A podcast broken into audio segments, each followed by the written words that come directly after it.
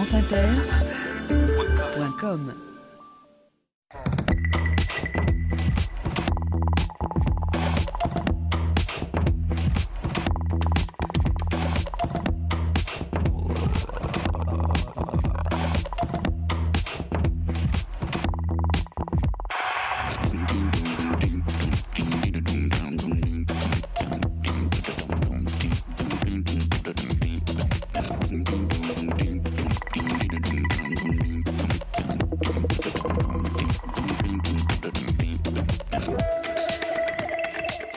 épaules de Darwin, Jean-Claude Amezen.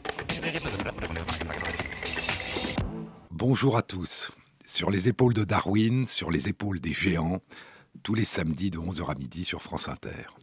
Et comme chaque semaine, nous allons nous hisser sur les épaules des géants et essayer de voir plus loin, de découvrir les frontières toujours changeantes de la science et les relations toujours nouvelles entre science et éthique, science et société.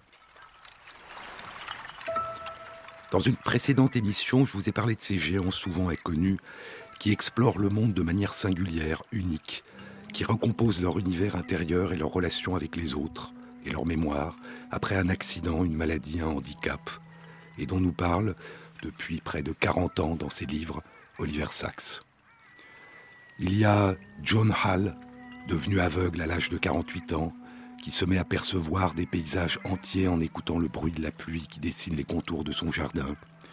Il y a le philosophe Martin Mulligan, devenu aveugle à l'âge de deux ans, qui perçoit la présence d'objets immobiles, de voitures garées dans la rue, à la façon dont elles lui renvoient le son de ses pas et les bruits de la rue, et, il nous parle de ce sens supplémentaire qui permet de percevoir les objets qui sont à hauteur du visage par la modification des déplacements de l'air, ce qu'il appelle la vision par le visage, par la peau du visage. Il y a Ami qui a perdu l'audition à l'âge de 9 ans et qui entend les mots qu'elle lit sur les lèvres d'Oliver Sacks quand il lui parle. Il y a Edith, atteinte de la maladie de Parkinson et dont les mouvements sont devenus progressivement difficile, mécanique, rigide, et qui retrouve la grâce, la fluidité de ses mouvements, la musique de ses mouvements, qui redevient elle-même lorsqu'elle se met à chanter une chanson, à chanter une mélodie. Il y a la femme pianiste qui, à 67 ans, perd soudain brutalement la capacité de comprendre ce qu'elle lit sur les partitions de musique, et qui va progressivement avoir des difficultés grandissantes à reconnaître les objets qui sont autour d'elle. Il y a le romancier qui écrit des romans policiers, qui prend un journal le matin sur le pas de sa porte et qui n'arrive pas à comprendre ce qui est écrit, qui ne comprend plus, qui n'arrive plus à lire. Et puis progressivement, il va continuer à écrire, il va développer sa mémoire et il va recommencer à écrire des romans. Et puis il y a Oliver Sacks lui-même, le neurologue, l'écrivain, qui dans son dernier livre, qui vient de paraître en anglais, n'est pas encore traduit en français, The Mind's Eye, l'œil de l'esprit, nous révèle qu'il n'a jamais pu reconnaître les visages, sauf celui de son père, de sa mère, de ses frères et sœurs, et qu'il ne se reconnaît même pas lui-même dans le miroir. Quand il se voit dans le miroir, parfois il se demande qui est en train de le regarder. Et sur la couverture de la première édition de son autobiographie, Oncle Tungsten, dans laquelle il raconte de manière merveilleuse sa passion pour les métaux et pour la chimie et comment son oncle l'a initié à la chimie, Oliver Sacks s'est trompé de photo et a mis la photo d'un autre oncle, pas celui dont il parle, au scandale de sa famille, erreur qu'il a fait corriger dans l'édition de Poche. Il n'avait pas remarqué la différence.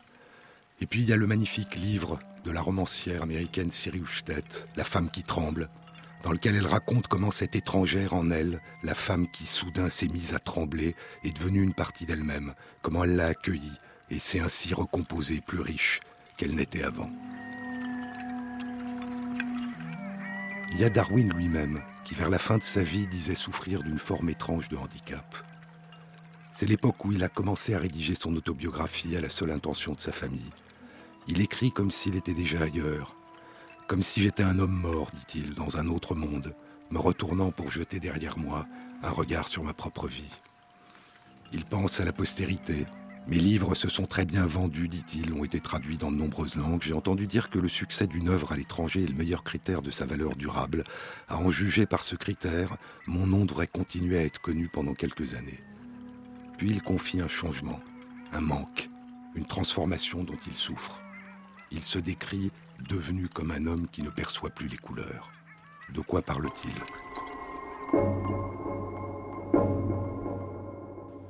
Comme chacun d'entre nous tout au long de notre existence, il a changé. Le monde a changé. Et ce sont ces recompositions qui peuvent parfois prendre des formes extraordinaires et bouleversantes que nous allons aujourd'hui continuer à explorer.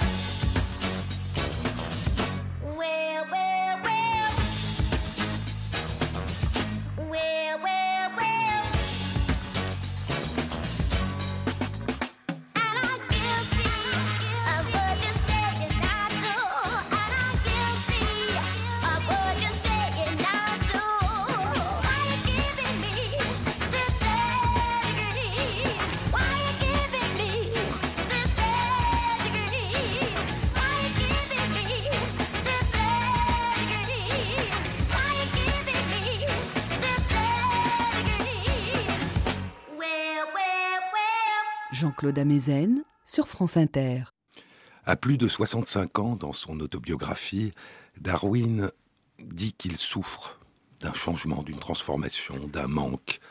Il est devenu, dit-il, comme un homme qui ne perçoit plus les couleurs. De quoi parle-t-il? Pour Darwin, c'est la capacité à exprimer, à percevoir, à ressentir les émotions qui est à l'origine de l'humanité, qui est la base de notre sens moral, de notre dimension la plus humaine de notre sympathie, de notre souci pour l'autre, de ce qu'on appellera, 30 ans après sa mort, l'empathie. Le terme empathie, c'est la traduction, par un terme nouveau, du mot allemand Einfühlung, littéralement sentir à l'intérieur, ressentir. Un terme que le psychologue Théodore Lips utilisait dans un article qu'il intitulait La connaissance du moi étranger, la connaissance du moi de l'autre.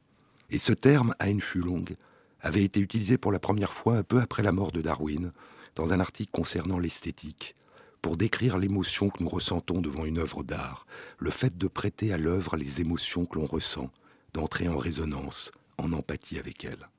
Et c'est de la perte de cette sensation que parle Darwin quand il se décrit comme un homme qui ne perçoit plus les couleurs.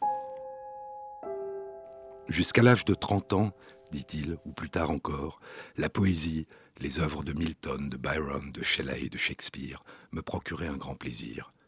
Les tableaux et la musique me donnaient un grand bonheur. Mais depuis de nombreuses années, je ne peux plus supporter de lire une ligne de poésie.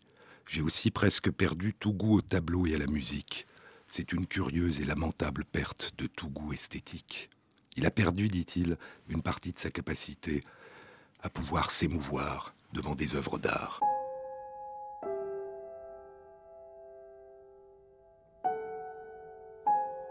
Mais il évoque une autre forme de transformation, une forme de compensation.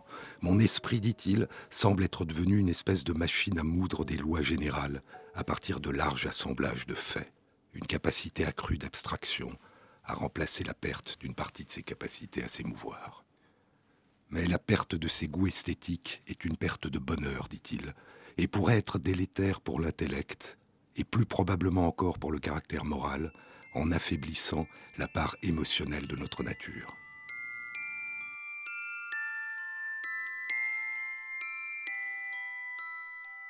Et donc pour lui, cette transformation se traduit par une perte, par un manque. Mais l'introspection est un exercice difficile, et Darwin n'est peut-être pas conscient d'une autre forme de recomposition qui s'est faite en lui. Dans son dernier livre, qui est publié un an avant sa mort, il explore les capacités, les effets, des vers de terre, les lombriques qui habitent les sols de la campagne anglaise. Et il s'émerveille.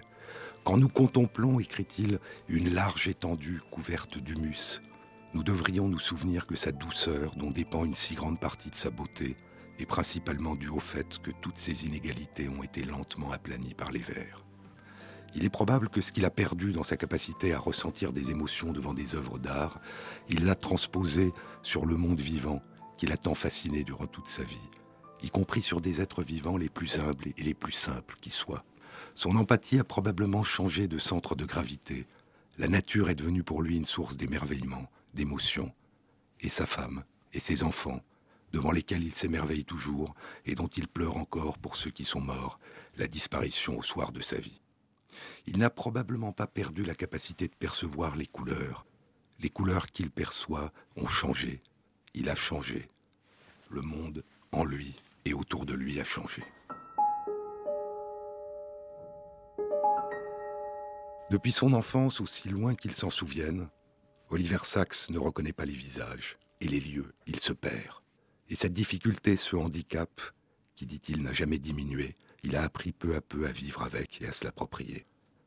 Et ce handicap s'est accompagné, s'est traduit par une attention, une empathie, une capacité à entrer dans le monde intérieur de celui et de celle dont il ne reconnaît pas le visage, à partager ses difficultés, à s'émerveiller de ses ressources, de ses capacités de reconstruction extraordinaires qui sommeillent en chacun de nous.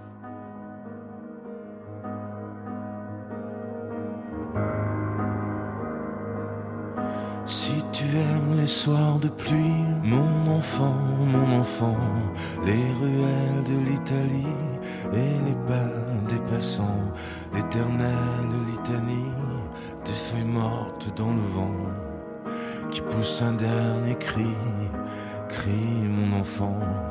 Si tu aimes les éclaircies, mon enfant, mon enfant, prendre un bain de minuit dans le grand océan si tu aimes la mauvaise vie, ton reflet dans les temps. Si tu veux tes amis près de toi tout le temps. Si tu pries quand la nuit tombe, mon enfant, mon enfant. Si tu ne fleuris pas les tombes, mes chéris, les absents. Si tu as peur de la bombe et du ciel trop grand. Si tu parles à ton ombre de temps en temps si tu aimes la marée basse, mon enfant, mon enfant, le soleil est sur la terrasse et la lune sous le vent. Si l'on perd souvent ta trace dès qu'arrive le printemps, si la vie te dépasse, passe mon enfant.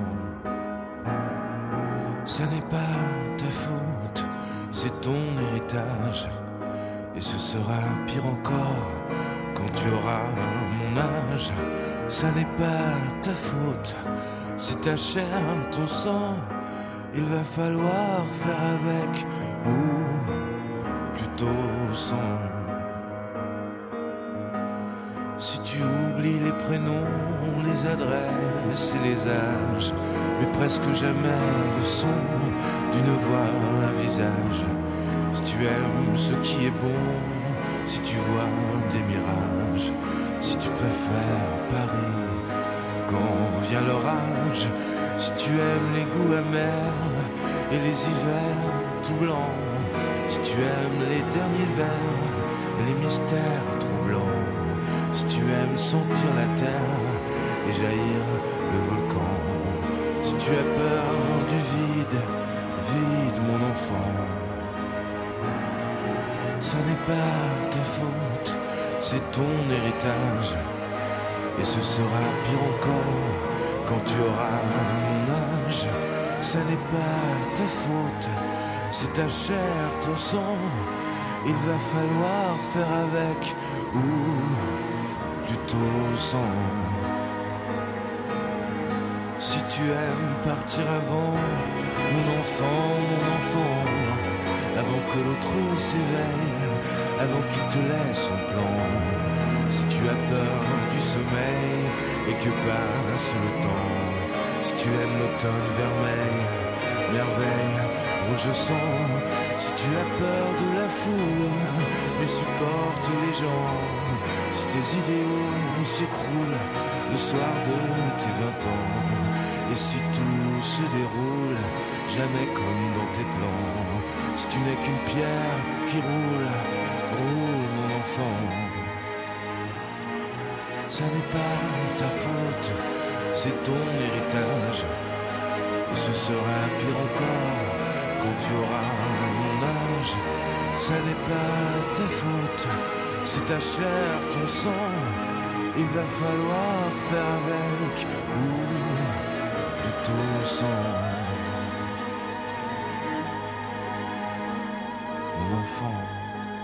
Sur les épaules de Darwin, Jean-Claude Amezen. Depuis son enfance, Oliver Sacks ne reconnaît pas les visages. Mais il n'est pas le seul chez qui ce problème existe et il n'est pas le seul chez qui ce problème s'accompagne d'une capacité à entrer dans le monde intérieur des autres, des autres êtres humains ou des autres non humains. La grande primatologue Jeanne Goudal, celle qui s'enfonce au début des années 60 dans les forêts de Gombe en Tanzanie, a le même problème. Elle a énormément de difficultés à reconnaître les lieux, elle se perd, elle doit mémoriser des repères, et elle ne distingue pas, elle ne reconnaît pas les visages des chimpanzés qu'elle part étudier un à un. Elle note des signes distinctifs qui lui permettent de les reconnaître. Et malgré ce handicap, ou à cause de ce handicap, elle sera la première à essayer de les connaître, de les comprendre, à redécouvrir un siècle après Darwin qu'ils fabriquent des outils et qu'ils ont des cultures singulières, uniques, dans lesquelles ils se transmettent la fabrication et la manière d'utiliser des outils. Les formes sévères globales de perte de reconnaissance visuelle sont connues et décrites depuis longtemps. Oliver Sacks en a décrit une avec beaucoup d'empathie chez un homme qui souffrait de ce problème dans un chapitre qui a donné son titre au livre qu'il a publié il y a 25 ans, L'homme qui prenait sa femme pour un chapeau. Mais la perte sélective de la capacité à reconnaître les visages, et pour certaines personnes aussi les lieux, n'a été décrite qu'il y a 60 ans. Il y a une région particulière dans le cerveau qui est impliquée dans la reconnaissance des visages, le gyrus fusiforme.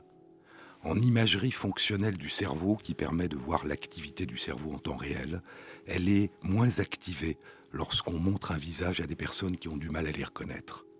Et elle est au contraire hyperactivée, suractivée chez des personnes qui ont des hallucinations visuelles sous forme de visage, qui voient, qui forment des images mentales de visage. Mais si cette région du cerveau est essentielle, elle n'est évidemment pas la seule qui est impliquée. Une controverse ancienne. En 1869, quelques années après la découverte par Broca des aires de la parole, qui ont été appelées l'air de Broca, le grand neurologue anglais Haflin Jackson critique cette notion d'air de la parole en disant que localiser des lésions qui détruisent la capacité de parler et localiser la capacité de parler sont deux choses différentes. Et donc la reconnaissance des visages, comme toutes nos activités mentales, implique le recrutement et l'activation d'une très grande partie de notre cerveau. Y a-t-il une recomposition, une reconstruction qui permet de compenser cette difficulté ou cette absence de reconnaissance du visage, un peu comme la recomposition des aires auditives chez les enfants sourds de naissance qui sont progressivement recrutés et permettent la vision, ou au contraire le recrutement des aires visuelles du cerveau chez les enfants aveugles de naissance qui permettent des capacités nouvelles d'audition ou de toucher, On ne le sait pas, mais peut-être que la recomposition, chez certains au moins, est cette augmentation d'une capacité d'empathie, d'entrer dans le monde intérieur de l'autre, au-delà de son visage, par-delà son visage, d'approcher plus facilement ce qu'Emmanuel Lévinas nommait le visage de l'autre, pas sa face, que nous voyons et reconnaissons, mais la personne, son monde intérieur, dans sa plénitude, dans sa singularité, dans sa vulnérabilité, dans sa solitude, attendant d'être découverte et réveillée. La description de l'extérieur d'une difficulté n'est qu'une partie de la réalité. Mal nommer les choses, disait Camus, c'est ajouter au malheur du monde. Mais nommer, disait Maurice Blanchot, est cette violence qui met de côté la chose nommée au profit de la commodité d'un nom. Dans ce qu'on décrit et qu'on nomme, il y a ce qu'on révèle et il y a ce qu'on perd en décrivant et en nommant. Il y a toujours la réalité vue de l'extérieur et la réalité vécue. Dans La femme qui tremble, Siri Houchtet raconte une conférence au cours de laquelle elle parle de son tremblement. Je montais sur l'estrade et au moment où je prononçais le premier mot, cela se produisit à nouveau. J'étais en train de trembler violemment devant des centaines de personnes. J'agrippais le podium, mais mes bras, mon torse et mes jambes tremblaient si violemment qu'il n'y avait aucun moyen de le cacher. J'avais réussi à terminer le premier paragraphe quand j'entendis quelqu'un dire ⁇ Elle tremble ⁇ Je dis à l'auditoire de rester avec moi, que j'allais discuter de ce tremblement un peu plus tard dans mon discours. Plus tard, une fois que j'eus fini, un ami me dit que cela avait été comme regarder un médecin et un patient dans le même corps. J'avais été deux personnes ce jour-là, une oratrice raisonnable et une femme au milieu d'un tremblement de terre personnel.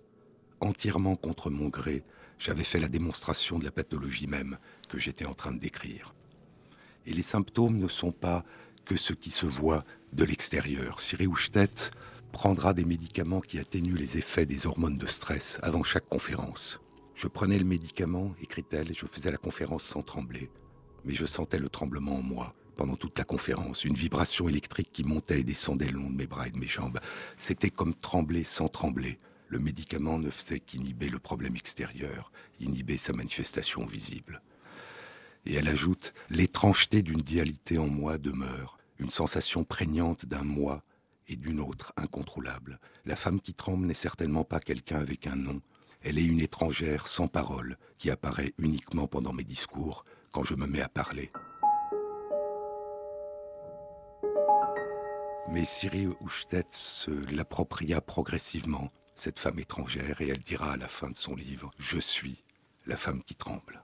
Jean-Claude Amezen sur France Inter. Mm-hmm.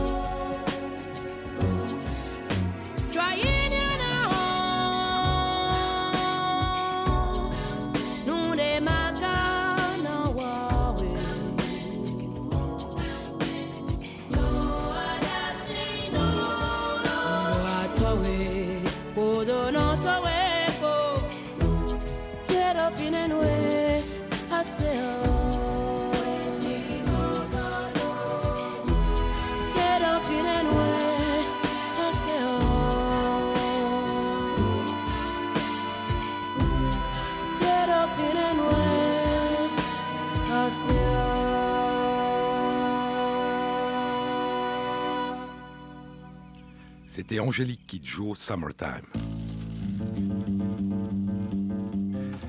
Pour Siri Houchtet, la femme qui tremble est une étrangère tard venue dans sa vie.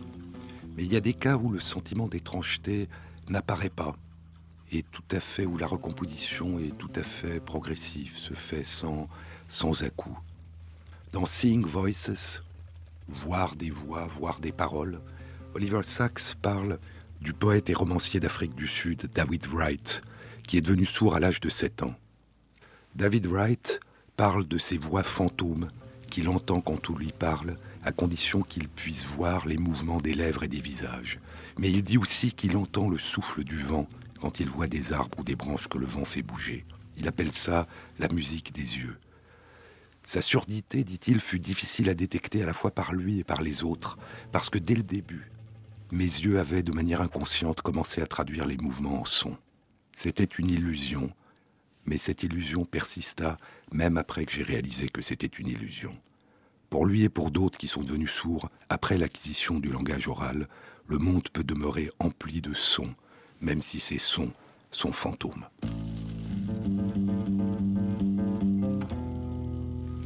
C'est une forme de synesthésie la synesthésie, c'est littéralement la fusion des sens. C'est quelque chose qui a été évoqué par les poètes, Rimbaud dans Voyelle, A noir, E blanc, I rouge, U vert, O bleu, voyelle, je dirais quelques jours vos naissances latentes. Richard Feynman, le grand physicien, disait qu'il voyait les équations en couleurs. Les constantes avaient certaines couleurs et il y avait des X marrons qui dansaient dans tous les coins. La synesthésie est une expérience sensorielle qui peut instantanément et automatiquement provoquer une autre expérience sensorielle. Les lettres ou les jours de la semaine peuvent être colorés et le fait de voir les jours de la semaine en couleur, des études récentes ont montré que c'est assez fréquent. Ça concerne à peu près 4% de la population. Mais les couleurs peuvent avoir une odeur. La tonalité d'une musique ou les intervalles de musique peuvent avoir un goût particulier. Dans Un anthropologue sur Mars, Oliver Sacks raconte l'histoire d'un peintre qui est devenu aveugle aux couleurs brutalement à cause d'un accident cérébral, achromatopsique. Mais ce peintre qui ne voyait plus les couleurs, tout était en tonalité différente, très subtile de gris, avait perdu aussi une autre qualité dont il disait qu'elle était très enrichissante, c'est que les couleurs avaient une musique. Et à partir du moment où il a perdu la vision des couleurs, eh bien, les objets ne chantaient plus. Est-ce un handicap, une synesthésie demande Oliver Sacks, ou est-ce un don? Est-ce un sens en plus? La forme la plus spectaculaire, ce sont des couleurs qui, lorsqu'on les voit, font entendre un son, ou des sons qui font voir des couleurs. Et dans Musicophilia, Oliver Sacks parle d'un compositeur qui, à l'âge de 5 ans, a commencé à composer, à avoir un professeur de piano. Et un jour, dit-il à sa professeure de piano, euh, J'adore ce morceau de musique bleu. Et le professeur lui dit bleu. Oui, dit-il, ce morceau en ré majeur. Ré majeur, c'est bleu. Et la professeure lui dit pas pour moi. Et, et le compositeur dit qu'il ne comprenait pas. Il pensait que chacun voyait des couleurs associées à des tonalités, et il se demandait si les autres n'avaient pas une forme de cécité. Et il dira à Oliver Sacks que, pour lui, perdre ce sens, ça serait comme perdre un sens habituel, comme perdre la vision, comme perdre l'audition.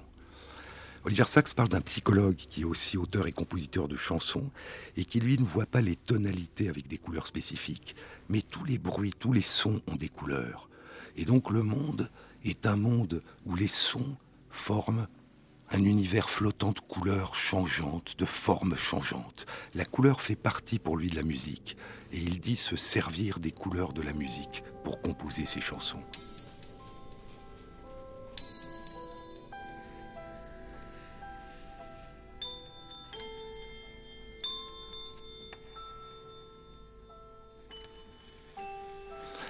Dans le journal scientifique Nature, il y a cinq ans, est décrit une musicienne qui, à chaque intervalle de musique, perçoit un goût dans sa bouche.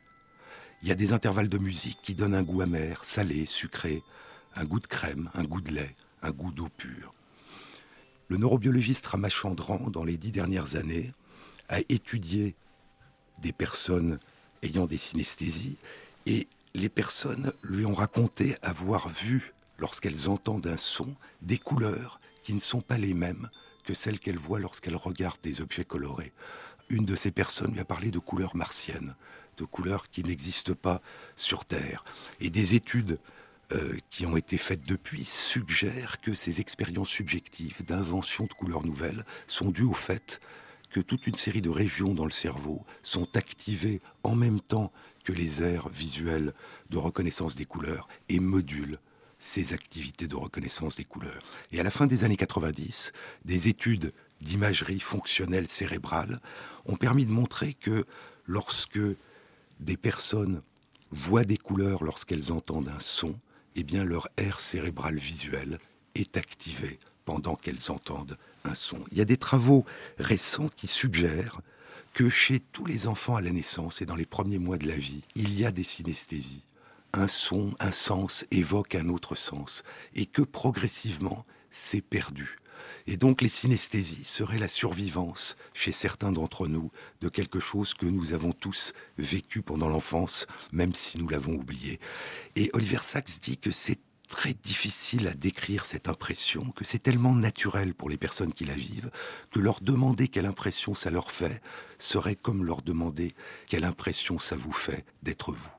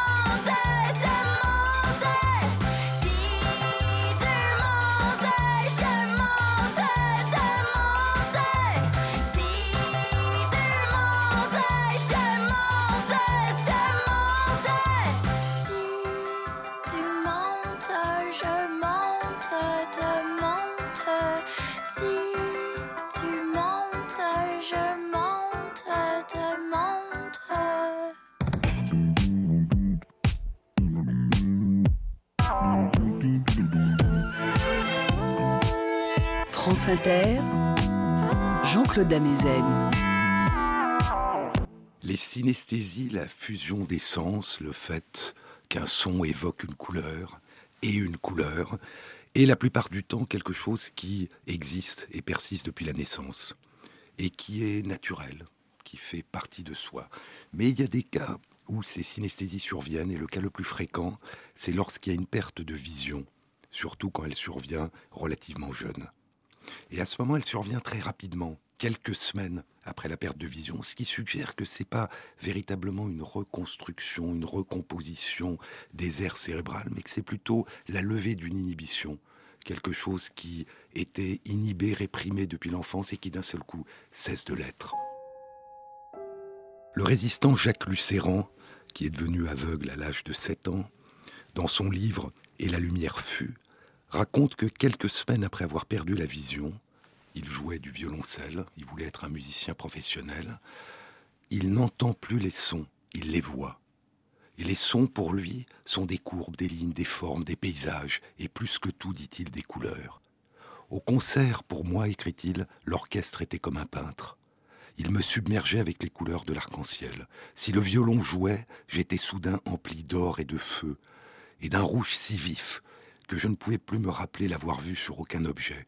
Quand c'était le tour du hautbois, un vert clair me traversait, si frais qu'il me semblait percevoir le souffle de la nuit. Et il perçoit tellement les couleurs lorsqu'il entend les sons que lui qui voulait devenir musicien professionnel dit je voyais trop bien la musique pour être capable de parler dans son langage. Et il continuera à adorer la musique, mais il décidera de ne pas la jouer, ou en tout cas à titre professionnel.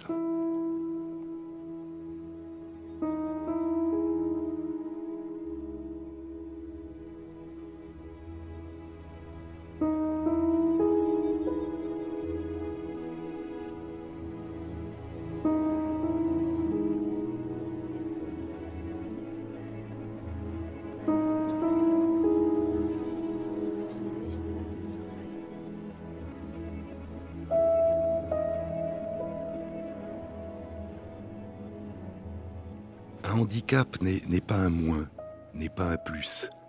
C'est être autre, être singulier. Une étude faite en 2004 montre que chez 60% des musiciens professionnels aveugles, 60% de ces musiciens ont l'oreille absolue, alors que chez les musiciens voyants, seulement 10% ont l'oreille absolue.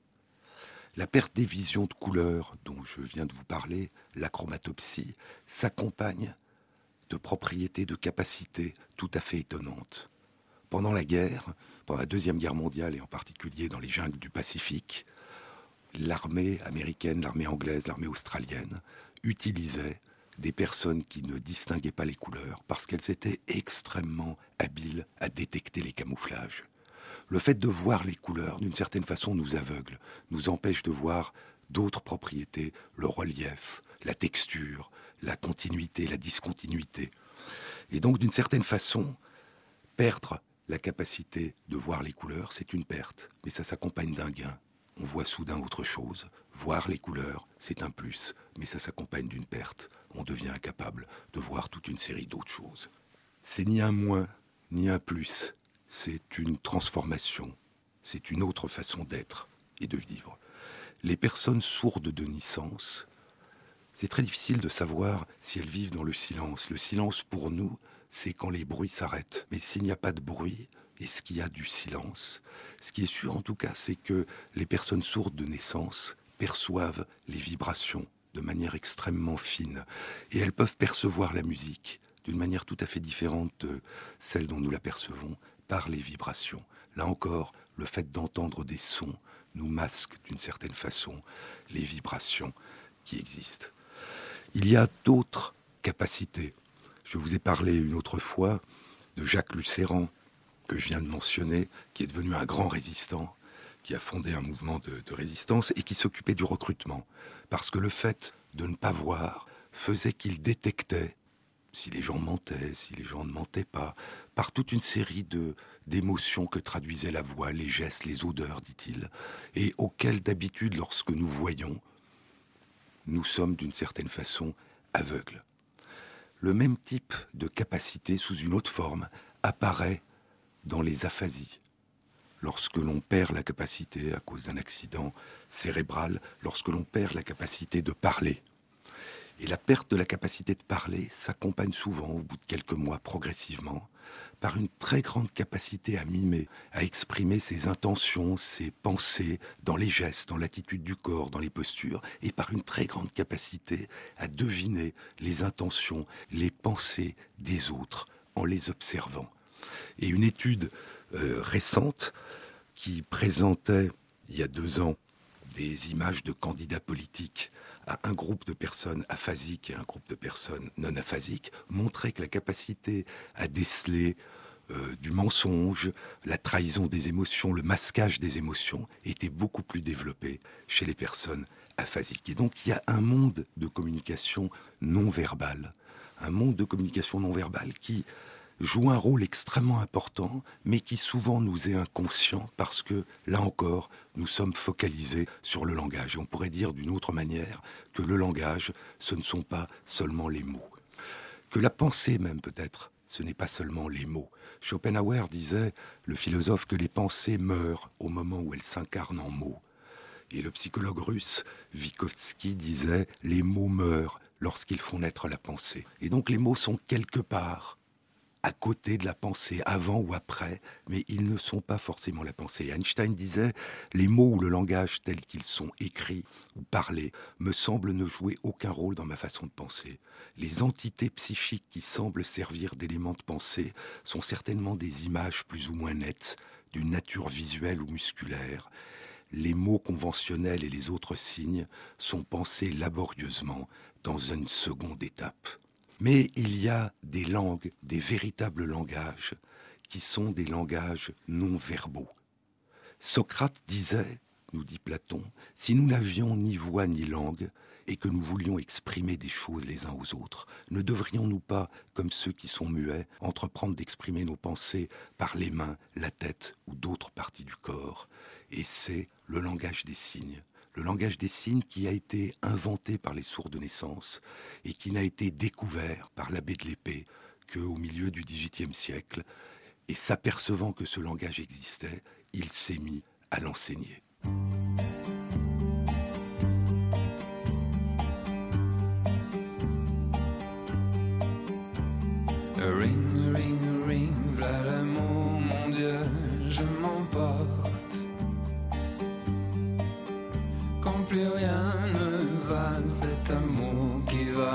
Frappe à ma porte. Ring, ring, ring, par le grand jour ensoleillé. Le reflet du jour mosaïque, amour, vient m'aveugler. Oh, mais l'amour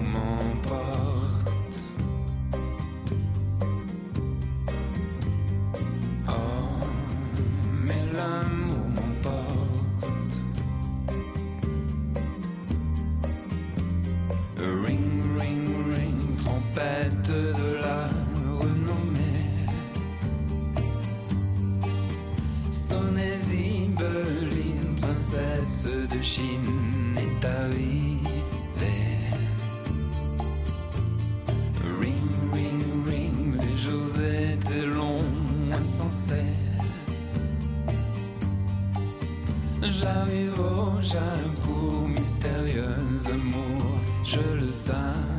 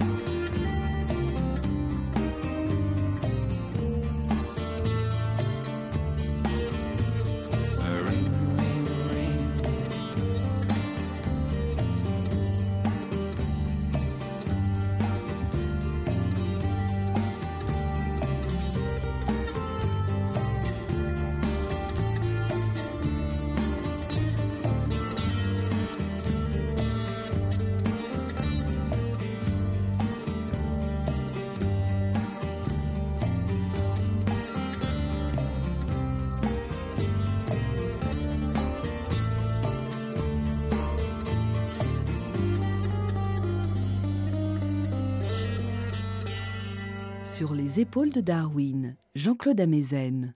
On a longtemps confondu langage et parole, langage et langage oral. Aristote disait que seuls ceux qui parlent pensent. La Bible dit qu'au début était le Verbe, et il y a eu pendant très longtemps l'idée que ceux qui ne peuvent pas entendre et qui ne peuvent pas parler oralement, au fond, ne sont pas capables de penser. Et ça a duré très longtemps, et les sourds ont inventé eux-mêmes, spontanément entre eux, et se sont transmis de génération en génération un véritable langage qui repose sur des signes visuels. Il a fallu attendre les années 1750-1760 pour que l'abbé de l'épée découvre ce langage, ouvre une école et se mette à l'enseigner. Et à sa mort en 1789, au moment de la Révolution française, il existait 21 écoles pour sourds en France et en Europe où on enseignait le langage des signes. Et c'est de France que le langage des signes, les écoles et même une université où on enseigne le langage des signes vont être implantés aux États-Unis.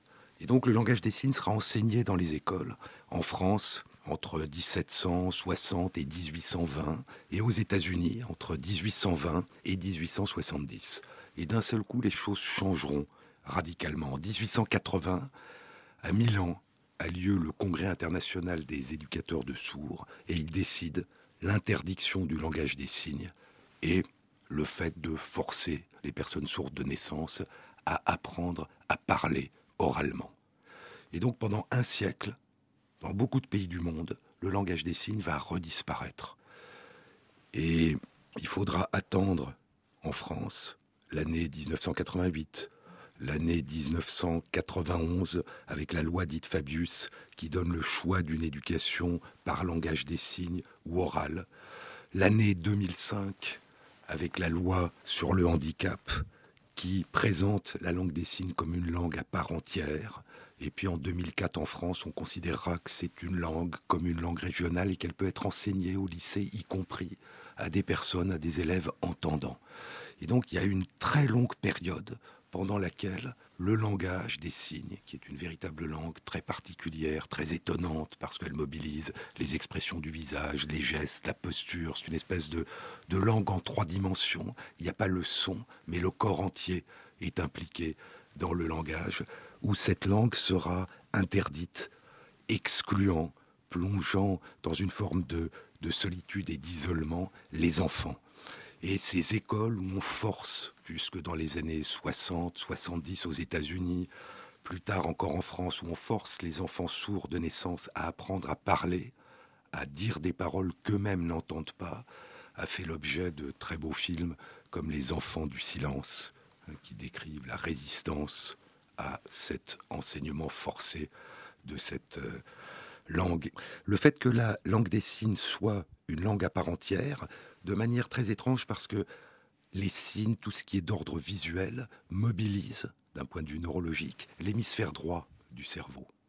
Mais lorsque des personnes qui sont sourdes de naissance et utilisent le langage, la langue des signes, ont un accident, une lésion dans l'hémisphère gauche, eh de la même façon que pour les personnes qui parlent, ça déclenche une aphasie, et pour les personnes qui parlent la langue des signes, eh bien, ça entraîne une incapacité à la parler ou à être capable de la lire, bien que l'ensemble des autres caractéristiques visuelles, des formes et des mouvements continuent à être détectés.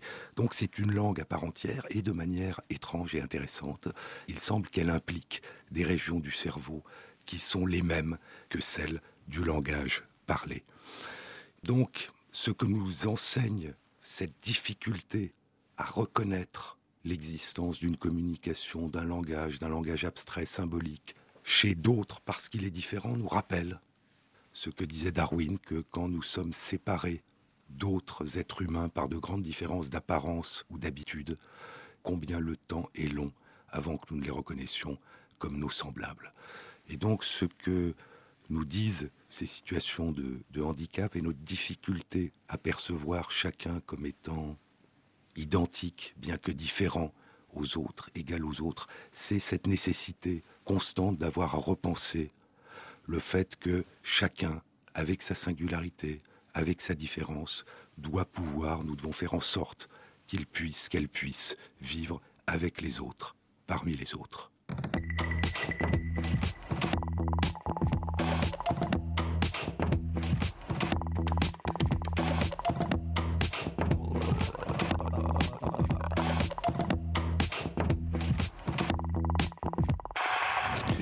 Cette émission a été réalisée par Michel Billou avec l'aide d'Ophélie Vivier.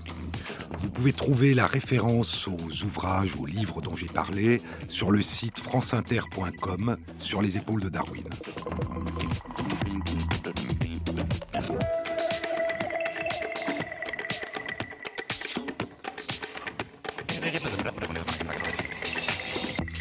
Bon week-end à tous, à la semaine prochaine. Et en attendant, vous pouvez écouter tous les jours de la semaine de 14h à 15h la très belle émission de Mathieu Vidard, La tête au carré.